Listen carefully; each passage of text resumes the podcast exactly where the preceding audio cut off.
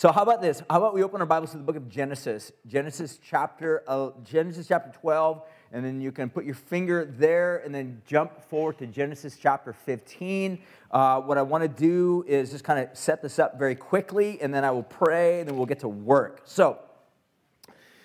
One of the things that we've been doing for the past several weeks is a teaching series that's connected to what we're calling the Year of Biblical Literacy, which we've gone through the routine over and over again, which is number one, it's a through the Bible reading program, Genesis to Revelation. Many of you guys are involved with doing that, and if you are doing that right now, we should be around towards the end of the book of Numbers. Uh, end of the book of Numbers. So if you are still on track with that, congratulations, you're doing a great job. If you're a little bit behind, no guilt, no shame. Do what you can. Either get caught up or just jump into the area where you should be already caught up and just keep reading along. Uh, secondly, it is a through the year Bible reading program that we are doing in community, which means that we've got a lot of community groups, small groups that are gathered together throughout the week that are studying scripture together, going through the curriculum that the uh, year biblical literacy people have provided. So if you want more information about that, just go to our website, calvaryslo.com. There is a YOBL uh, link as well, or forward slash YOBL, and all the information is on there if you would like to check that out as well. And what we did at the beginning of the year is we said that we wanted to do a series of teachings, uh, one to help equip you to read the Bible well, to give you tools to know how to read the Bible. Um, secondly, we finished that series, and now we're basically looking at the entire Bible 30,000 feet above. So, what we are attempting to do now is to go from Genesis all the way through the book of Revelation in the next six weeks, which actually is now turned into seven weeks, uh, to look at the entire Bible, the entire, what we would call the narrative arc of the entire Bible. What is the Bible actually all about? And we've been saying this from the very beginning, is that we believe the Bible is not just simply one book, but it's a series of 66 books, or a library of 66 book, books that tell one unified story about what God is up to in this world to redeem, to heal, to save, to rescue this world from its deep brokenness. So, two weeks ago, what we did is we started in the book of Genesis and we looked at the beginning. And we basically said in the very beginning, this is the story of God's kingdom beginning on planet Earth. That God created this earth and He created it to be like a temple, that, to be a place that houses His glory. And to do that, God also created an image bearer, uh, an image to live within this temple, just like all the other ancient temples and pagans type things. But this is not a pagan. This is the true and living God that creates all things and fashions them according to his own purposes and will. And in that garden, God creates human beings. And human beings were to partner with God, to cooperate, to literally cooperate with God, to work with God to make something of beauty and significance and value uh, with their hands in this world. In order to do that, you needed a lot of human bodies in order to do this well. So God gives them this unique gift of human sexuality to become, quote unquote, fruitful and multiply. And so, what we see ultimately with the story there is that Adam and Eve, uh, which is what we looked at last week, is that this kingdom that God created ultimately rebels against him. So, rather than embracing the vocation, the call of God to embrace the cooperative uh, c- collective with God to make something beautiful. Adam and Eve, uh, who are sort of the, uh, the, the, paradigmatic uh, human beings, that all of us follow in the same pathway as Adam and Eve, that all of us have become rebels. We turn against God.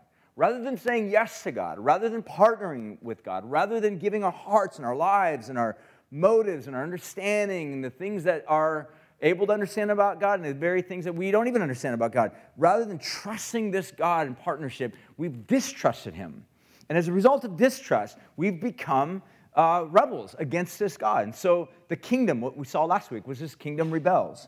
Now we kind of pick it up into the storyline. We begin to see that God does not just simply let this world follow the narrative or follow the arc in which itself is set forth, the trajectory which is set forth towards destruction and devastation and ruin. Because what we said from the very beginning is a path or a journey away from God is not a path or a journey towards greater life and light and love, as we oftentimes assume. You know, so this is this is like to say the college freshman student that's like, I've grown up knowing about God, but my freshman year, I'm going to run away from God. I'm going to find a great life. I'm going to find great happiness. I'm going to find more love. outside of my understanding of who God was. But what you end up discovering is there's not greater level of love and light and relationship. What you end up discovering is there's greater darkness and greater death and greater experiences of alienation. Because to move away from God, a journey away from God, is a journey towards death, darkness, and alienation. And yet, God, because He, by His nature, is love, He rescues, He ransoms, He redeems. And this is what we see now is we see God picking up the story rather than letting human nature go towards its trajectory of death and brokenness, God steps into the story and begins to bring about renewal. And this is where we pick up the story in Genesis chapter 12, looking at a man by the name of Abraham. So, what I want to do right now is I want to pray, and then we will begin to get to work. And as soon as I'm done praying, we have some ushers that would love to get you guys Bibles. You will need them today because we will be taking a look at a bunch of different passages. And for the main body of scripture that we have, actually, it's not up on the screen, so you'll have to have a Bible, or you can share with a neighbor. So let me pray. Ushers will come forward. Raise your hand if you need a Bible, and then we will begin to jump in and take a look at this story. God, we, right now, we just uh, want to pause and just reflect upon your goodness and think about who you are.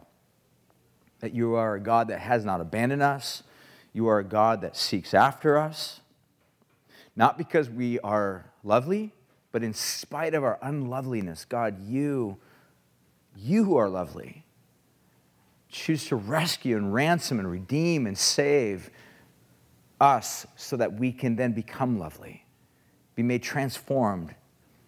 God, you love us. I pray this morning that you would show us in brand new ways from different angles the level, the depth, the breadth of the love that you have for us. So, God, we give you this morning and we pray that you would speak to us. Give us ears to hear and eyes to see all the things that you have for us to learn this morning. We pray these things in Jesus' name. Amen. All right, raise your hand if you guys need a Bible. We'll get you one. So, what I want to do this morning is, is there's one big main word that I want to focus on. And uh, it's, it's kind of a, it's a Bible word. It's definitely a Bible word. And it's a word that we don't really use very often in modern day language, except for maybe one particular area within modern culture. And I would even say within modern culture, that's typically used within a religious context. And I would even go so far as to say this one word that we're going to look at here today is probably one of the top three most significant, most important words in the entire Bible. Any guesses? Oh my gosh, who'd said that?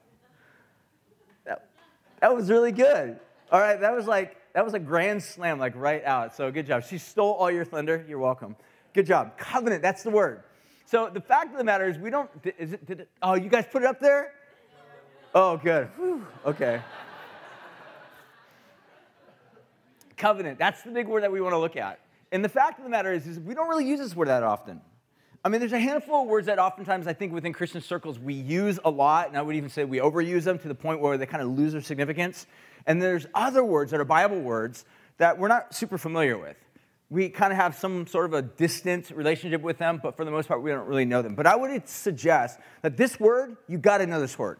Like, this is one of the most significant words in the entire Bible, and I will go so far as to say is that the entire Bible is framed by this word. You cannot understand the Bible apart from this word. The, the Old Testament is filled with this word. The entire Old Testament is really the storyline of, of Israel, who is in covenant with God, which we'll see.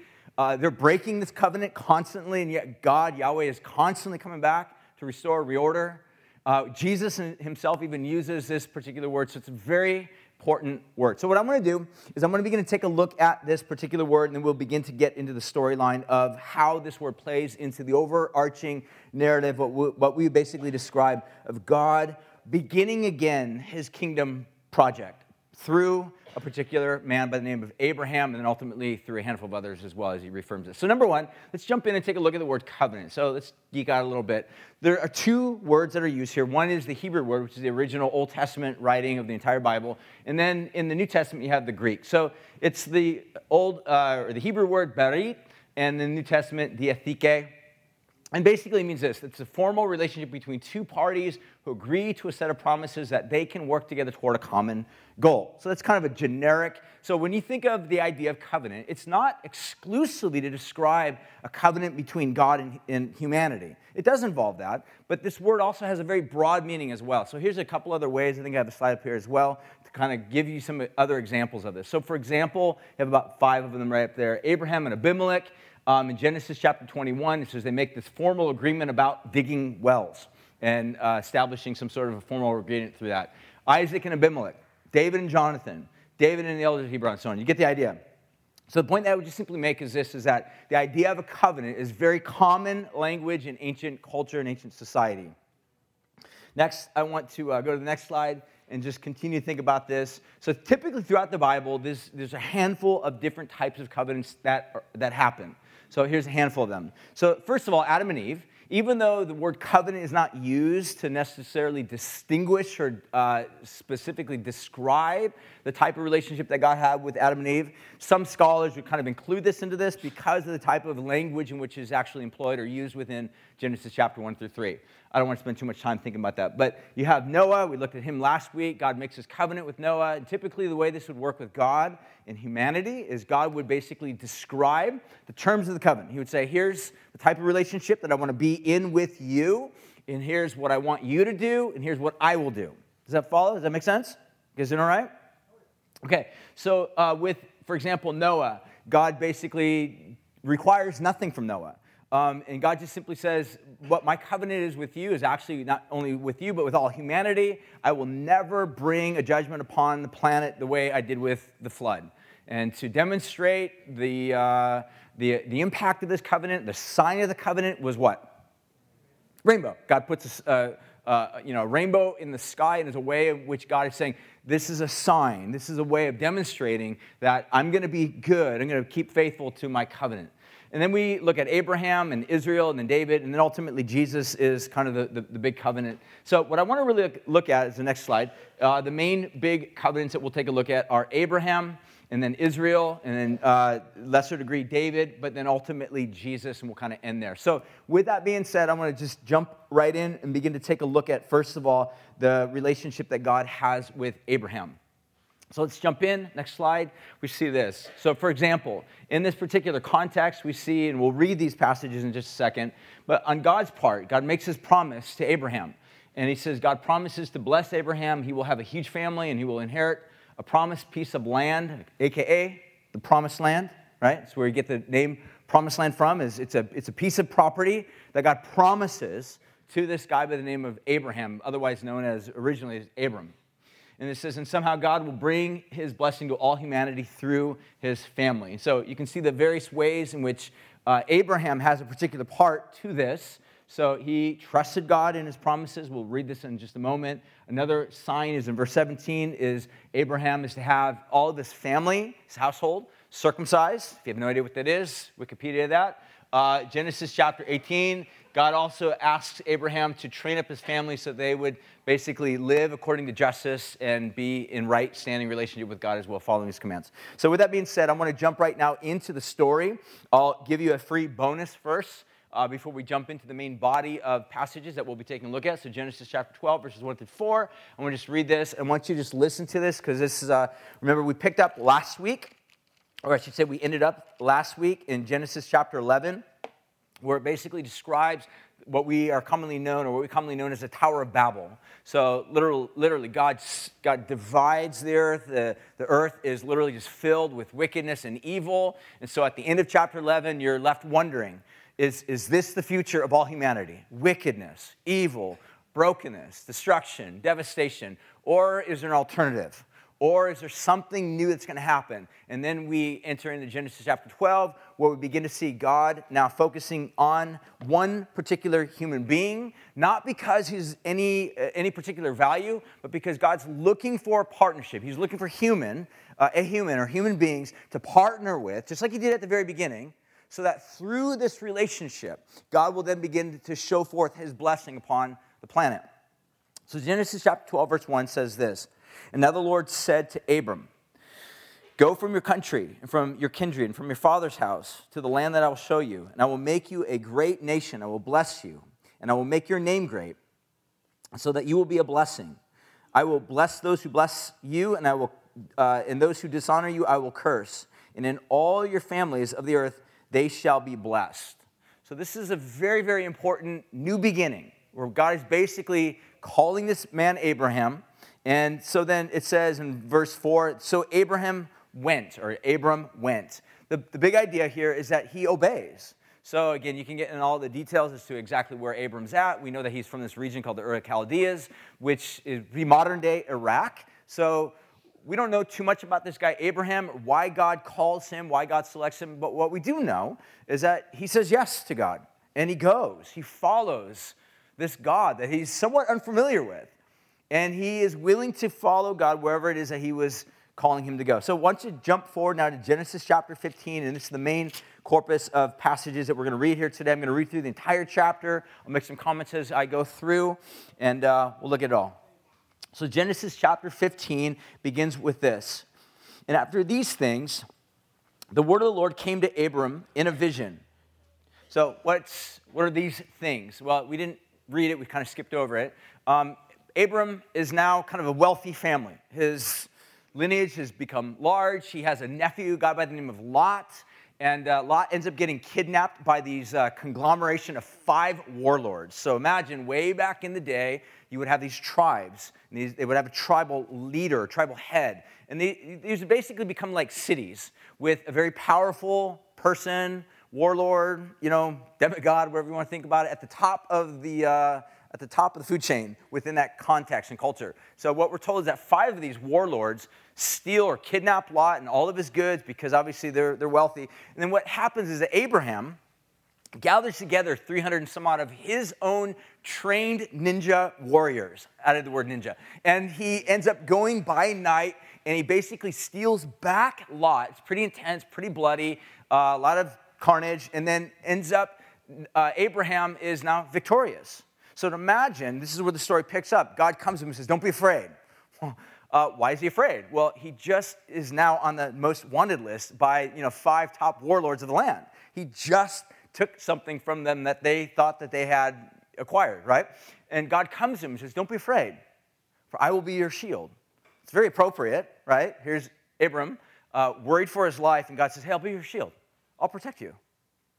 That's heartwarming. And then it goes on to say, he says, Do not be afraid, Abraham, for I will be your shield, and I will also be your very great reward. But then Abraham says to God, so he's pondering, he's thinking about, how will you be my great reward? And then Abraham tells God, or says to God, for Abraham then said to God, uh, What will you give to me? For I continue childless, and the heir of my house, Eliezer of Damascus. And then Abram said, Behold, you have given me no offspring and a member of my household will be my heir. And behold, the word of the Lord came to him. So, what Abraham is basically referencing is that he's now a really old man. So, imagine great great grandfather age Abraham. Really old man. He's so old that he's actually past the time of actually having children. And God gave him this promise some 20 or so years prior, saying, Hey, I'm going to make you a great nation. Well, you kind of have to have children to have a great nation. Like, how are you going to get a great nation? You need children, you need offspring. And if God is going to give you something, again, this is a very patriarchal society, who are you going to give it to? So if you die, where are you going to now give your legacy away to? Who are you going to give your land to? Who are you going to bequeath it all to? And Abraham's basically wrestling with this. He said, But God, I don't have any children. You told me this, you know, 20 some years ago that I was going to be a great nation. I still don't have any children, and I'm a really, really old man now, past the age of childbearing. So he has this servant, he references this guy, this servant Eliezer, and then God basically says, No, not Eliezer, he's not going to be your uh, heir. And then the but behold, the word of the Lord came in verse 4 to him, and he says, This man shall not be your heir, your very own son shall be your heir. What? He has no son. Follow the story. And then he brought him outside and he said, Look outward towards the heaven and number the stars if you are able to number them. And then he said to him, so shall your offspring be. This is powerful. So Abraham stands outside, and I like this picture. And here's Abraham. I imagine him just standing outside, uh, you know, crisp evening, eh, they're in the Middle East and looking up, and again, there's no light pollution. And he looks up and he sees this vast array there in the night sky. And God says, Count it. Can you count it? Obviously, Abraham can't count it. And God says, But that's, that's what your offspring is going to be like. You will have kids, you will have children, not through Eliezer. Your offspring will outnumber the stars. This is amazing. You know, the most shocking thing about this is Abraham does not have a son yet. So, how is all this going to happen? And here's what it goes on to say in verse 6 And Abraham believed the Lord, and God accounted it to him for righteousness. It's amazing.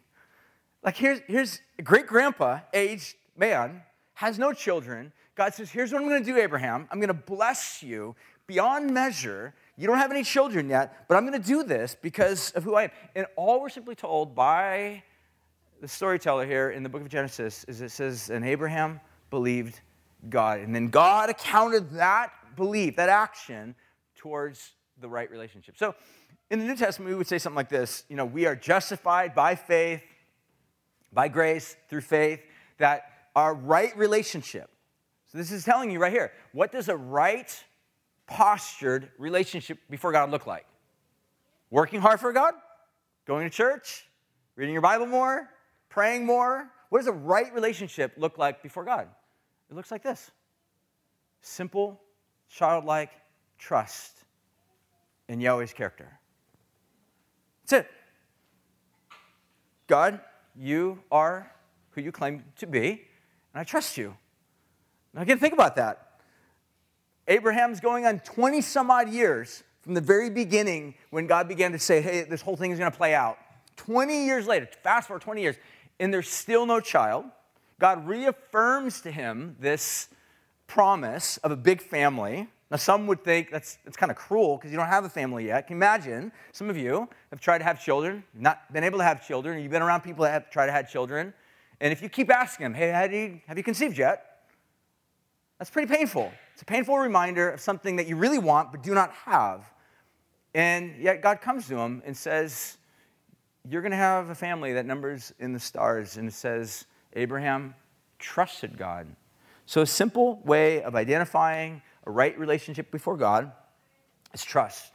So, it's a good time to even just pause and think about your relationship with God. Do you trust Him? Do you trust Him? That's it. Loyalty stems out of trust, but it begins with trust. Do I trust God? That, this seems to be the posture that God says, here's how I want you to respond to me. And it seems to be that this is the very area where Adam and Eve and their relationship with God went sideways. Distrust happened. It began with this narrative. I think of it this way it began with temptation, and temptation is a narrative. It comes from the serpent saying, Are you really sure that God can be trusted? And what happened was Adam and Eve developed what I like to just think of as suspicion. They became suspicious of God. And the question, which, which you cannot have suspicion and trust simultaneously. You know that, right? You cannot be uh, simultaneously distrusting of someone or suspicious of someone and trusting of them. So Adam and Eve become suspicious of God, which ultimately leads to the rebellion. But what God does to bring about a healing of this relationship is He gives revelation in the place of temptation. Revelation then leads to trust, if it's rightly responded to, or faith, what we would say faith. In the New Testament, the word trust and faith are actually kind of interchangeable words. And then that leads to obedience, or otherwise known as loyalty. What does it look like to be loyal to God? It looks like trusting Him, like a child trusts a father. So Abraham trusts God, and it's accounted him for righteousness. Verse 7 And then he said to him, I am the Lord who brought you out of the Ur of the Chaldeans. He's going back to what we just read in chapter 12. And I gave you this land to possess. And then he said to him, O Lord, how am I to know that I shall possess it? So apparently, in Abraham's interaction with God, the whole notion of trusting God, even though he hasn't had children and he's like really, really old. Um, apparently, that's easy to trust God. And then when it comes to the land, he's like, Well, God, how am I supposed to know that I'm going to get this land? How, how can I be certain of that? And then God goes on to say to him, But uh, he said to the Lord, uh, How am I to know that I'm to possess this? Verse 9. And then he said to him, Bring me a heifer three years old, because that's how we learn things, apparently. Go get a heifer. So this is where the story kind of makes a little bit of a turn. You're like, wait, what? God is wanting to affirm to Abraham that, hey, my promises to you, Abraham, can be absolutely trusted without any suspicion or doubt or worry. And then God says, go get a heifer, which is a bull. And then he goes on to say uh, in the storyline, and then uh, a female goat. Uh, bring me a heifer that's three years old, a female goat that's three years old, and a ram that's three years old, and a turtle dove, and a young pigeon. And he brought him to brought these to him, and he cut them in half and laid them all over against each other. And then he did not cut the birds in half, but when the birds of prey came down in the carcasses, Abram drove them away. So again, what in the world is happening here, right? We read this and we're like, okay, I was following all this amazing nighttime starry type stuff because that's what I just did last night up on, you know, the, the hill and watch the sun set and the stars rise. But this whole thing of like uh, bad version of Kill Bill is not making any sense. What in the world is happening here? So here's what's happening God is basically setting the stage, again, based within the ancient context and culture. What he's doing is, in a lot of ways, even the writer of the Bible assumes that you, the reader, are somewhat familiar with a variety of practices from the ancient East. So many of us obviously aren't familiar with it. So it's important for us to do some homework and think a little bit deeper on some of these subject matters. So, with that, why don't you guys turn real quick to the book of uh, Jeremiah, chapter 34. Jeremiah 34. And this will give us a little bit of an insight into what in the world is happening right here. Jeremiah chapter 34, verses 17 to 18. This is actually a really interesting story. I'm not going to read the whole thing, kind of recap some of it. Um, the children of Israel have this, uh, this moment where they come together and they realize that there was a handful of, of the population that were actually living under enslavement, like actual slaves. And uh, they come to this moment of recognition. They're like, oh my gosh, we've got to we got to release these slaves. So they come together and they make this covenant with each other and they make this commitment to follow along with the covenant to release the slaves. They release all the slaves. But we're told within the story that they end up within a few days, a few weeks, we're not sure exactly, they go back to recapturing these slaves again. And now God's, God's ticked off. And he comes to Jeremiah. He's like, Jeremiah, I need you to go tell the people why I'm so angry with what they've done. They've gone back upon their word and they've re enslaved people that I wanted to be liberated. So within the storyline, what we're told basically is this. Again, I'll give you a freebie verse. It says this Thus says the Lord. You have not obeyed me, proclaiming liberty to the slaves. In verse 18, it says, And the men who transgressed my covenant and did not keep the terms of the covenant that they made before me. He says, I will make them like the calf that they cut in two, and then they passed between its parts. So, this little element, this little window into what's going on here, that for whatever reason, this idea of cutting an animal in half and then walking between the two parts, what you would typically do in the ancient Eastern culture would be that to basically sign a covenant, to create a, an, an, actual binding covenant, right? Um, you would take an animal, you would cut it in half, it would be bloody. So you'd imagine all of that. And there on the ground are these two halves of this animal that you just massacred. And then the two parties that are agreeing to walk together would literally walk together side by side through the two halves that have been cut together or cut and set apart on the ground. So I want you to just imagine it's in your mind. Again, it might sound odd or weird, but you just got to follow, you got to you got to go along as someone following along in the journey here at the storyline, and hopefully the rest will end up making sense as a result of this. So as as they walk through these two pieces, uh, carcasses on the ground, the big idea behind that would be to say, if either one of us, you know, break the covenant, may it be to us what happened to the carcass on this ground. In other words, whatever befell this carcass will befall us. In other words, if we break or violate the covenant. So here's what God is saying to these people is that you guys have violated this thing. And may, may it be to you what happened to the carcass because you guys violated the covenant. So go back to the story of Abram. Here he is on the ground or with, with God. And so obviously he cuts these animals in two. They're separated. So again, imagine in your mind this really bloody massacre, blood everywhere, animals separated on the ground. And what happens when you have a bunch of dead animals on the ground in the middle of the desert? Vultures. So what's Abraham doing? He's shooing the vultures away. Isn't this a great story? You guys did not expect this to be your teaching on Sunday, did you? You're welcome.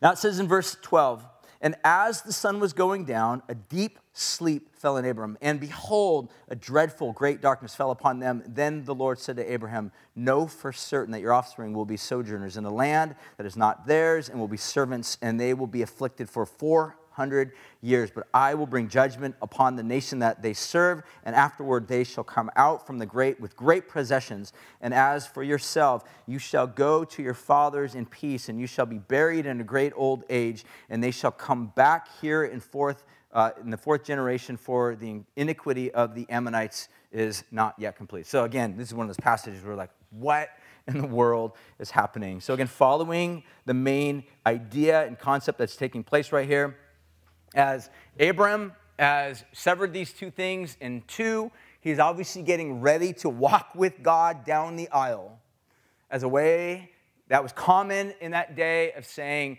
whatever this covenant entails, it deeply it involves uh, someone, whoever is going to break or violate the covenant, uh, absorbing the consequences of this. Now, let me just pause right now and just say this.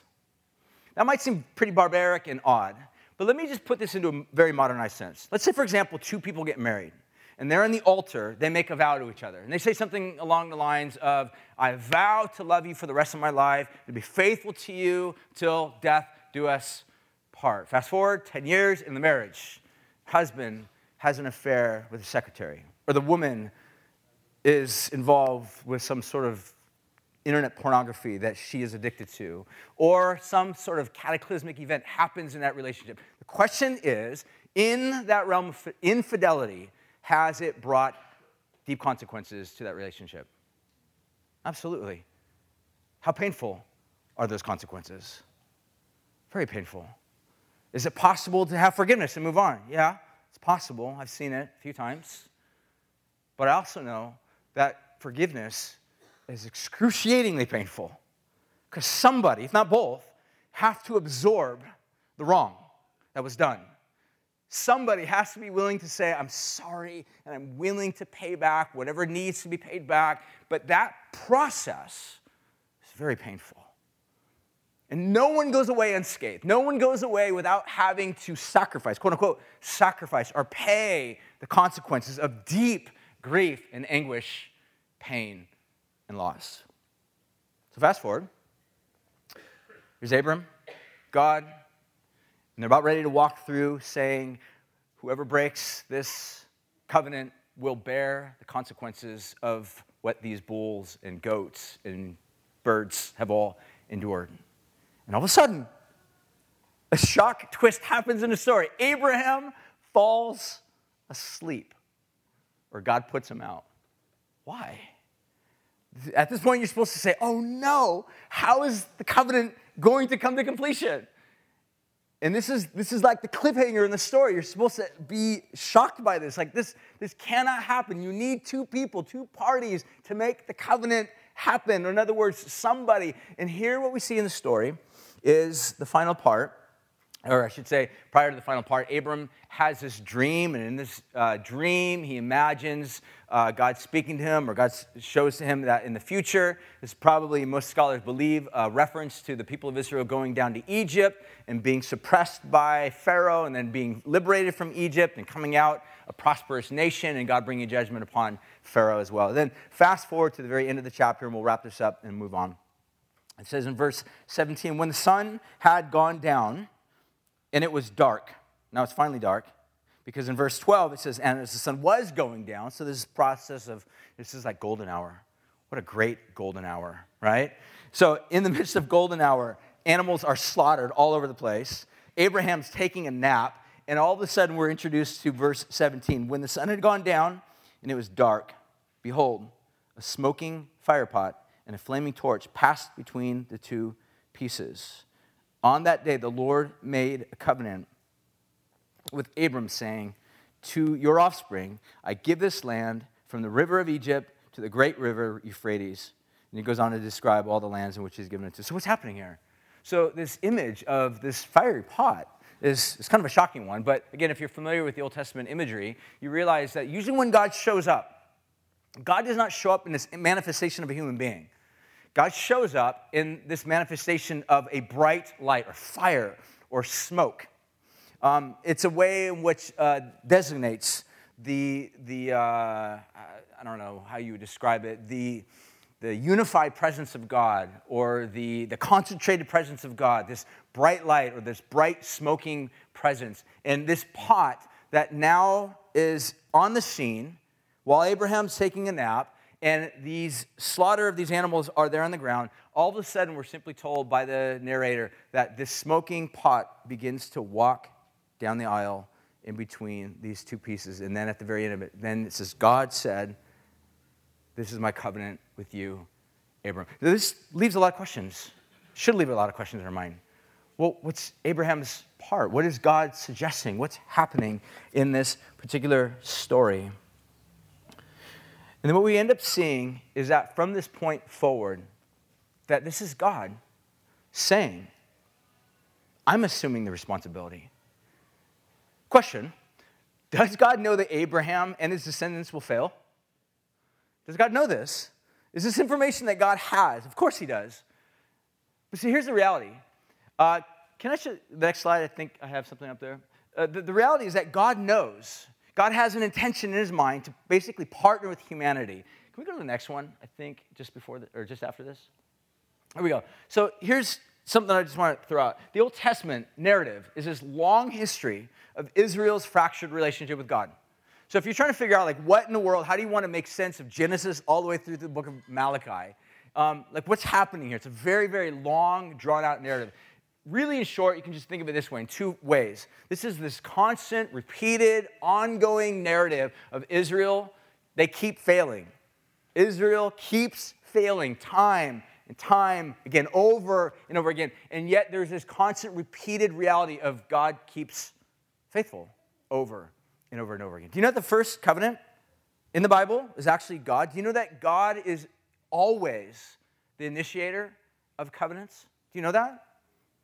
This is not human beings in this desperate search for God, in this desperate reaching out to God. God, we need help. This is God recognizing that mankind, humanity, has rebelled and run as far and as fast as they can away from God. And this is God saying, I want to make a covenant with you. I'm going to bind myself to you. And we see that God is committed to saving the world through human involvement. This is why God selected Abram in the very first place. I mean, again, if you think of it this way, there's a number of different ways in which, if God's going to save the world, that He could save the world. But for whatever reason, God chooses to save the world through human involvement, human partnership, human cooperation. Not that mankind saves itself in any way. That's not the case at all. Don't go down that path. But God chooses humanity to be the means by which He will bless, and then beyond them, through them, they will be a blessing. And yet, God knows that these same instruments will be unfaithful to Him, and that unfaithfulness will bring about devastating consequences, right? Again, goes back to the big thing is that when you are in covenant relationship with somebody, in other words, when you give your soul, your heart to somebody, and you say those three very difficult words that you may choke on saying, I love you, that is an act of incredible vulnerability that opens yourself up to the most amazing bliss and joy and celebration that humanity could ever offer. But at the same time, it also leaves you insanely vulnerable and open to their failure. There's always a human failure element. And when humanity fails, when we fail each other, it brings deep pain and grief. God knows this.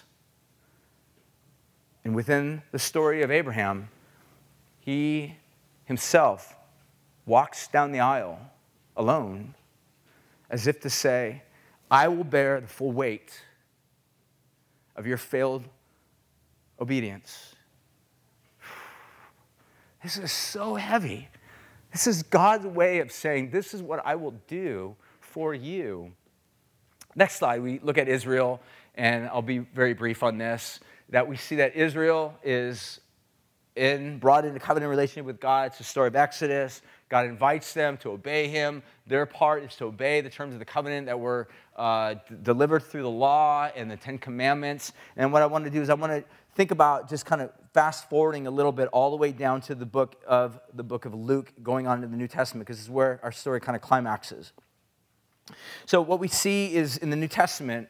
Um, keeping in our mind the idea of this covenant with Abraham, God partnering with Abraham, but though at the same time recognizing that Abraham will not be a faithful partner. Abraham will fail. Abraham has the element of human error. Abraham will be unfaithful. His descendants will be unfaithful. Israel will be unfaithful. David will be unfaithful over and over and over again. And yet, this is God's way of saying, I will assume the responsibility of the consequences. But it's not until we come to the New Testament that we see to what degree God chooses to shoulder the consequences of not only Abraham, Israel, David's, but all humanity's rebellion against their Creator. So we see Jesus going around Galilee doing good that Jesus actually calls 12 disciples. Like, why 12? You always kind of wonder, like, why 12? Why not 14? Why not 30? Why 12? Well, what Jesus is doing is very clearly, he's, he's reconstituting, what scholars would say, reconstituting Israel, a new Israel, around himself. He's basically saying 12 tribes, 12 leaders, 12 disciples around me, a new Israel, the faithful one. And this is what the New Testament would tell us that Jesus was a prophet. But he's far more than a prophet.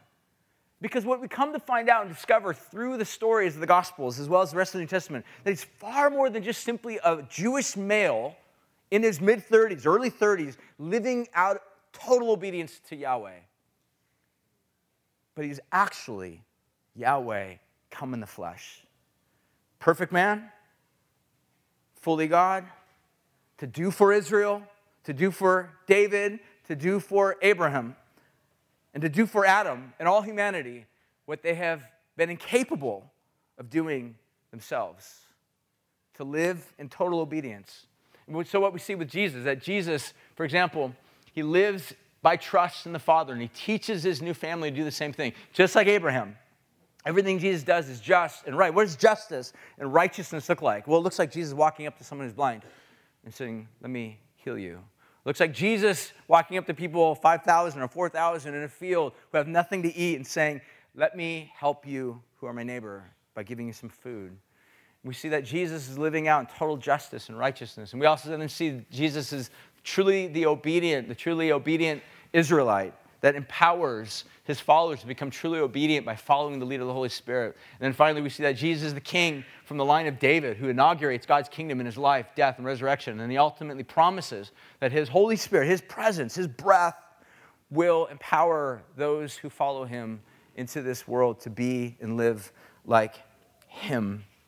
And then finally, we see that Jesus uh, comes into Jerusalem it's that week before his death and crucifixion, and he comes into Jerusalem. People are throwing palm branches down, basically hailing him the King of David. Jesus comes in, and one of the very uh, most climactic acts that Jesus does with his disciples is actually found in the book of Luke, chapter 22. I'll read this and wrap this up. That Jesus sits down with his disciples. I just want to read this to you. I want you to listen to it. I want you to take it in. I want you to feel it and think about it. Here's what it says Luke chapter 22, verse 14.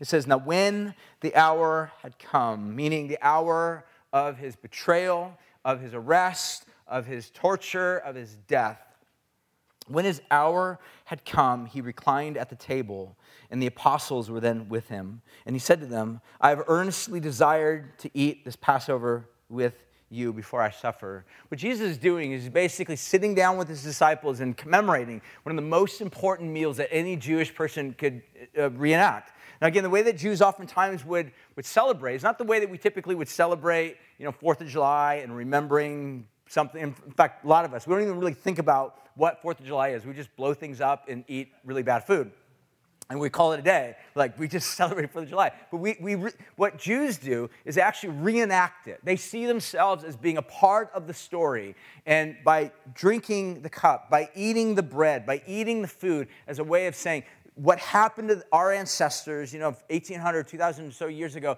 is, is what we are now re entering into this very moment. We are watching the hand of Yahweh take care of us. And here's what Jesus is doing sitting down with his disciples. He's about to eat this meal and remember one of the most climactic moments in Israel's history, the day in which they became liberated by the hand of Yahweh. And then he goes on to say in verse 19, and then he took the bread, And then he had given thanks and he broke it and he gave it to them, saying, This is my body, which is given to you. Do this in remembrance of me. Jesus takes the bread, divides it in half. Imagine the bread, the picture of sacrifice, broken, divided. Think of the heifer on the ground, the other parts of the animals on the ground. Jesus, Jesus saying, This is my body. It will be broken for you take this and partake and enter in to what's happening. And he goes on to say, and says, and likewise, he took the cup after it they had eaten, and then he says, This cup is poured out for you. Listen to what he says. It is a covenant that is new in my blood. This is literally Jesus saying, There's a brand new covenant that's being remade. Why? Because it's been failed repeatedly over and over and over again. This is Jesus saying, with all this rich history in the past, saying, I will be the one that will go it alone. What is about to happen within the next 24 hours, I will take upon myself the very consequences of Israel's rebellion and rejection and voiding the partnership with God. Because again, that may be shocking to us, but remember, anytime you are in partnership or covenant with somebody and somebody violates the terms of that partnership, what does it bring? Pain, consequences, alienation, destruction. And Jesus is saying, Yes, Israel has been consistently, over and overtly rebellious to Yahweh, and yet I will take upon myself the consequences of that pain. And this, what we see, Jesus on the cross, is not God angrily punishing Jesus. What we see is Jesus, God in Christ, reconciling the world to himself. This is God saying, I will absorb the pain, the consequences, the defilement, the destruction, the rebellion of all sin, of all mankind upon myself. And what we see three days later, he rises again from the dead, as if to say, the price has been fully paid. So I don't know how this story resonates with you. But the fact of the matter is, is that this story should be something that draws you into it. Because all of us, to some degree, we are familiar with what brokenness looks like. We're familiar with that. But the question is oftentimes we really wrestle with is how do we get past brokenness? How do we find wholeness? How do we find shalom? Or how do we find some level of equilibrium in a life that is mostly ordained or defined by brokenness? How do we get there? And what the story that we just read and discovered and, and looked at tells us is that what God does is He steps into the fray, steps in between the aisle, between the brokenness, and He says, I will take upon myself every consequence that comes as a result of your infidelity. Upon myself. I don't know how you think about God, but my hope would be that you would think about God in this context as one that loves you, the one that cares for you, the one that is actually willing to absorb the consequences of our rebellion and distrust and cynicism into himself in order to give us new life. So when I think about it this way, we really oftentimes how we respond to our failure. I made a little slide to think of this, is that these are some of the ways in which we respond to failure and brokenness in our sin. Number one, we, we live in denial. We just deny it. We just tell ourselves it's not real. We just tell ourselves it's not actually happening my pain that I'm experiencing, the grief, the loss, we just deny. Number two, we narcotize ourselves. We get drunk. We take drugs. We download porn. We do something to just narcotize the pain. Thirdly, we self justify, which is really nothing more than hiding behind newly crafted fig leaves. We do exactly what Adam and Eve did. We're no different. We break the heart of God. We break the relationship that our Yahweh, that Yahweh, our Creator God, has established, and yet we oftentimes have a way of just self-justifying. We say, "Well, it's you know, it's my heritage, or it's my background, or it's my you know, it's I, I, I did this because someone else did X, Y, and Z to me, and I'm I'm deserving of some form of retaliation." So we justify rather than actually doing what the final thing is that we should be doing is repent, to turn from these things, and then to welcome, to invite God into the very midst of our brokenness and ask Him to put it right. And the way He does that is exactly what we see him doing on the cross, is putting it right, that which has been broken. And that invites us over and over again back to a renewed posture, the posture of one that simply says, Trust. God, I trust you. I trust you with my past. I trust you with my brokenness. I trust you with my confusion. I trust you with the things that don't make sense to me. I trust you with the things that feel very odd or challenging or hard. I trust you because you are trustworthy. So I don't know where you're at. I don't know what types of responses maybe you have encountered, but the invitation is always the same to turn from those other dysfunctional, broken forms of responding that oftentimes just do nothing more than compound the guilt and hurt and the brokenness, to turn to God, just like Abraham turned to God and trusted him, even in the midst of what seems ludicrous. To say, God, I will trust you, even in the midst of a society or a culture that constantly mocks or shames or thinks is silly this story that we call the gospel. Because at the end of the day, that's exactly what this is. Is this not good news? That we have a God that doesn't shame us in our brokenness, that doesn't mock us, that doesn't reject us, that doesn't see the level and the depth of our rebellion and brokenness and say, I'm done with you, I'm divorcing you, but instead he says, I will assume the pain, the consequences, the grief into myself so that you can go free. That's what I invite you into right now. So we're going to respond by singing, by eating the bread, drinking the cup as we do every week.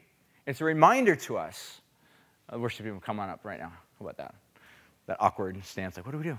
How about worship team, come on up now? How about we all stand? We eat the bread, we drink the cup as a reminder that we have this God that invites us to a table.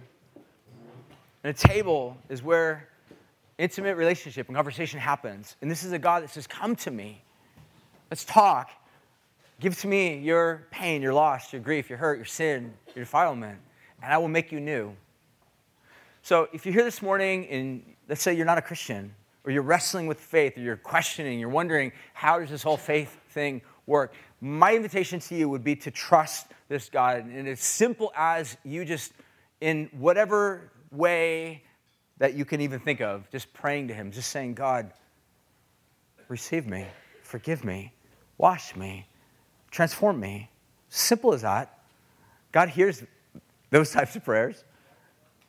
If you're here this morning and you are a follower of Jesus, and whatever types of circumstances that may be going on in your life, maybe this is an invitation for you to just see God in a whole new way like you've never seen before, and for you to trust Him, to, to be brought back into this renewed relationship with Him, to be a part of what God's doing in this world, to, by the power of the Holy Spirit that God gives to us, to walk with Him, to love Him, to serve Him, to walk with Him in a new way, whereby we turn back upon things that were once enslaving us desires and actions and attitudes that were once controlling us, to recognize that this doesn't just happen overnight, it happens by daily renewal and partnership with Yahweh, the one who loves you and gave himself for you.